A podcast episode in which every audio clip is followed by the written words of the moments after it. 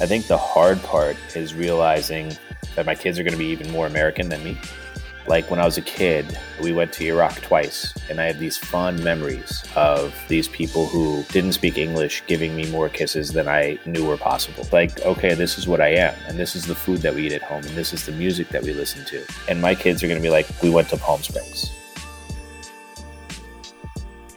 This is United States of Race personal stories of how our earliest memories determine a lifetime of relationships. I'm your host, DB Crema.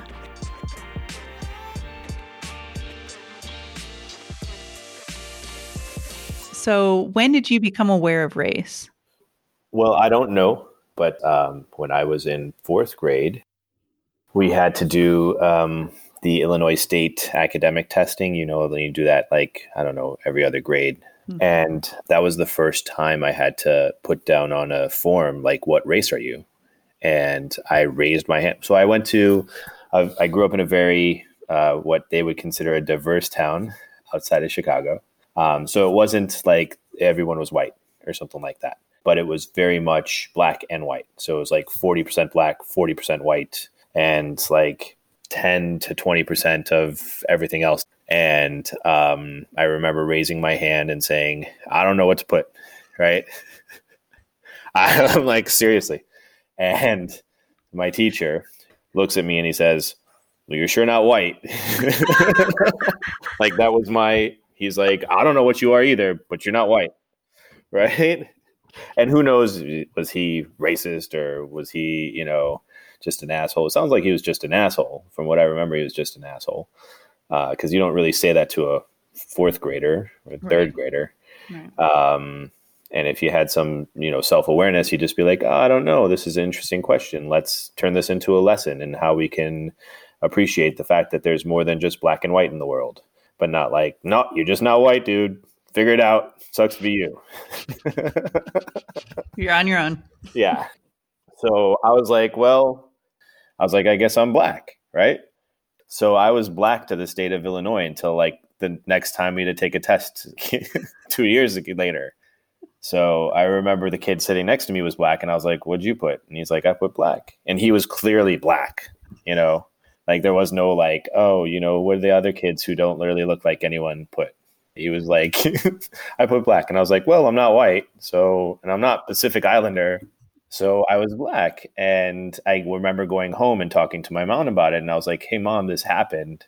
And she's like, ha ha ha ha ha. My mom has a very strange relationship with race. And so she's like, we're white.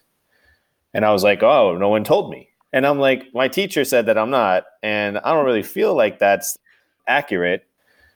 I, I think that after that point in time, and I, I didn't put, you know, uh, I just put white after that because my mom was like, yeah, we're white. Talk to me about being white. So why were you guys white? Why weren't you considered something else? Like So I think that by law Arabs are still considered Caucasian. So like on a census, I'm still considered Caucasian even though this was like the first year that I could put something separate you can write in. Uh, I actually got into a big fight with my wife about this, right? Because my wife filled out the census without talking to me and i actually was became very and like was re- researching this and this is something that i had some interest in is to say this was the first year that they had a space to be like well if you don't fit into any of these other categories tell us what you are. And there was actually a, a pretty reasonable sized push in some of the arabic uh, communities uh, to say no we need to be counted and put arab or put you know Iraqi or put something in that spot so that we can have an idea of how many Arabs there are in this country, and we don't fit into the the, the Caucasian box. Um, but this is the first time, and so yeah, technically by law, I'm Caucasian. Hmm. Growing up, though, was also it was literally like black and white and you i don't want to say you chose sides but you like fit into sort of one situation or the other? Like my brother's two three years older than me and he totally was more white culturally than i was. Like from the music he listened to to the girls that he dated to everything he liked white stuff. He dated exclusively white women and i dated exclusively not white women. He listened to the smiths and the cure and i listened to hip hop and I have no idea why. We're three years apart. And then when I went to college, I then appreciated. I'm like, oh, you can like both. You don't have to choose one because there's more than just two, right? Right. Turns have, out. Yeah. Turns out you can like both flavors. Exactly. You have there, like there's another flavor out there you never even heard of. and when I got to college is when I really met a group of people who also didn't fit in any categories and that was the first time where I was like, oh, there are other people who are in this group, and then that sort of became my group was the like the other. You fill in the blank, right? So everyone was kind of different, but we all filled in the blank a little bit differently. What did it feel like when you said you weren't you weren't it was made clear to you that you weren't white and you weren't treated such, as such? Like what was your experience? I mean, it never resonated with me that I was white because I didn't feel culturally or that I looked white or that I was treated white. Um, and I didn't even know what that meant, but I just knew that I was different. I was not what the majority was. And, you know, that whole idea of I don't fit in was a pervasive part of my childhood. You know, I knew that I was different. I knew that when I went home, mm, the food was different and the smells were different. And, you know, the way we treated our dog was different. And, yeah. and there's a few times I remember growing up where just the feeling of saying that you're different and that you're not what we are was pointed out to me. I remember I remember being in grammar school as well and we had to do like a family tree. And I did a family tree and we had to put together a presentation and uh, the teacher was like, "Well, you you forgot to put an oil rig on your presentation." And I was like, "I don't think my family has anything to do with oil." And she's like, "Oh, but everyone there has something to do with oil, so you should put an oil rig on your presentation." And Drew like put an oil rig like prominently in the middle of my presentation about being from Iraq. And these teachers didn't realize the power that they had to categorize you when you were in third grade, and that's horrible. And like, yeah, you think that fucking guy who told me I don't know what the fuck you are, but you're not white, was not biased about how he treated me in class? You know, there's no way. But at the same time, I don't really want to think about that and say, oh, what could have happened or what could I have been if I was white? Because I I hate that. uh, and I don't want to think about it like that. Like if I was white, could I would I have been in the AP classes? Would I have gone to uh, a better college? Would I have gotten a better letter of recommendation? Would a teacher have taken more interest in me? What were the possibilities if if I had been treated equally? And I don't want to think about that. I don't want to think that I didn't live up to any potential that I had or that these people had that much control over me. Like, yeah, that guy was a teacher, was an asshole, and he probably had a negative effect on my life. And there was probably a lot of people like that in the path to get here. But I did all right, you know? I'm doing okay. Mm. Can't think of a per- more perfect way to put it. That's kind of what it's been with my kids because my wife is half black, half white, and my kids are therefore quarter white, quarter black, and half Arab. I think that when I discuss with them race and the such, or not even that, I think when the world interacts with them, I think like the kids in their school and the other parents, I think they look at them not as black at all. Like they don't see that. You know, I don't think I'm not saying my kids don't see that. I'm saying that the people in the world around them don't see them as being at all black. I'm not sure why. I just don't think that that's the way that they're seen. They're seen as brown. So probably like, you know, me more so than my wife who is, you know, she's probably looked at and seen and people think she's black. Except for when she's with me and she's like there's like no way that, you know, you could meet a girl that good looking who had a choice or something like that. So, um, no, seriously. So they look at my wife and they think she's black and she's got, you know, a fro and, um, you know, dark skin. And then they look at me and they're like, you're not black, but we don't know what you are. And then they look at my kids and they're like, they're probably more like his kids. So I think that they haven't had it thrust upon them in a way that maybe other kids have because I think that people they make that split judgment of how you look. People like to put that you're black, you're white, mm-hmm. you're Hispanic. You're you know like what box do you check? What box can I put you into? Mm-hmm. My kids don't fit in that, right? Mm-hmm. mm-hmm. So I mean, so okay, so they're being looked at as, as people of color, so Yeah. rather than black and like what you mean by brown. Yeah, it's also strange. I mean, so my wife is half black, half white, um, and but she was raised by her mother, who's white. So culturally, she's white. I mean, she's more white. I'm I'm more black than she is. Not true, but you know what I mean. Like culturally, it's um, there's also not just the visual, but the cultural aspect of it. Mm-hmm. Right. You know, when I was talking about how my mom had such a weird relationship with race, and it sort of relates to how she dealt dealt with race when we were growing up, was um, that so my parents are from Iraq originally. Um, my dad's mom is Persian from Iran, and to some degree, you know, she was darker. And and my mom's family is light and they always said they're arab. Your dad's side of the family is persian. And it's so weird for them to be like racist against persians because you can't tell a damn difference right? And then this is where it's sort of the kicker is is so my sister did the 23andme and guess who's 90% persian me and my sister which means my mom is a majority persian Right. so I said this to her. I was like, Does this make you feel different? And she's like, We're not Persian. I was like, Yes, we are. We have a blood test that says that our genes are Persian. No, we're Arab. We're Arab, you know? And she's like, I sunburn.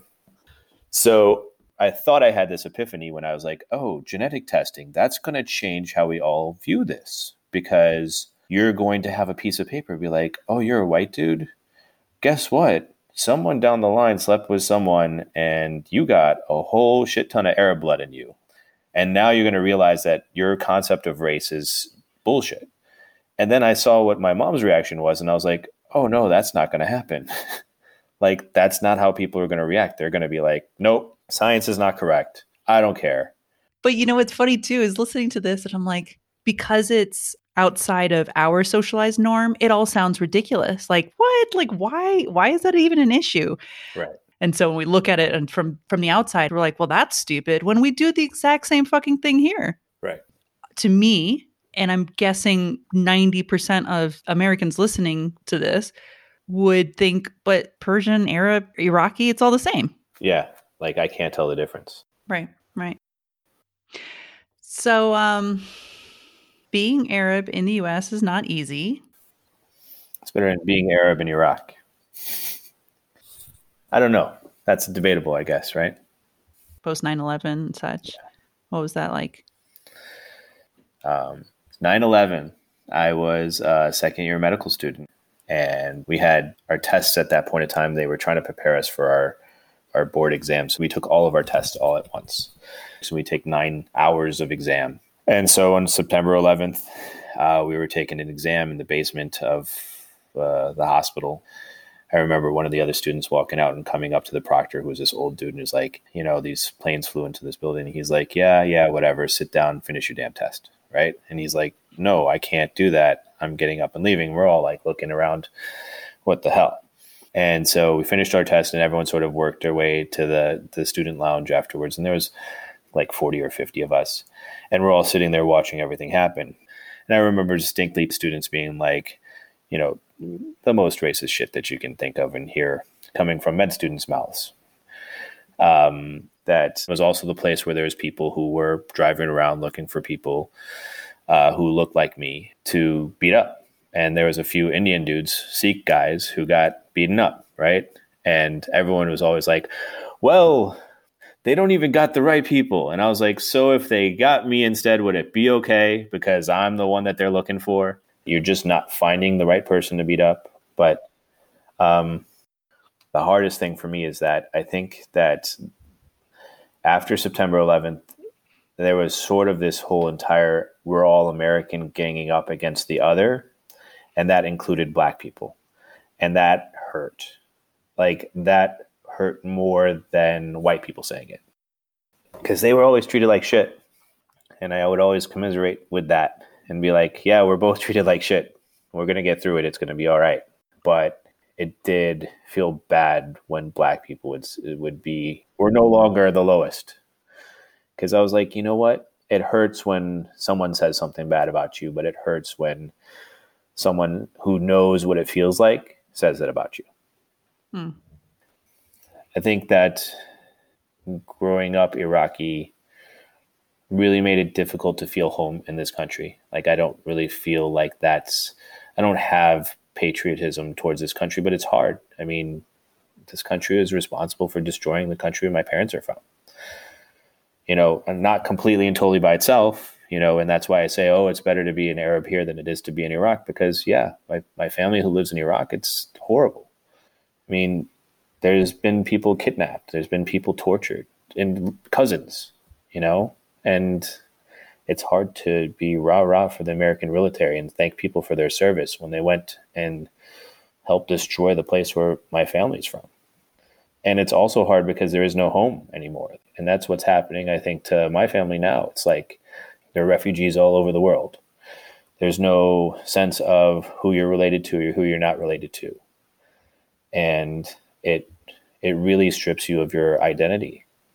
And when it happens over generations, I think that you're then left without an identity and you try to form it again. I'm trying to do that with my own kids, like to have them not lose that. But I don't know how successful I can be because where do you go to visit? Who do you mm-hmm. go to see? Whose grandparents' grave do you go see when there is none? You know? But it's also hard to feel American per se. But then I go there, and guess what? I'm fucking American. I, I'm serious. Like, uh, culturally, culturally. Mm-hmm. Is there ever? I don't know if I have a question. Do you ever have a space where you feel like you fit in, or or you feel accepted? Well, there's a few things that I wanted to sort of mention. Mm-hmm. Um, most of them have to do with like being a doctor um, because there's been multiple times where I've had patients be like, I don't want you to be my doctor just based off of my name or what I look like.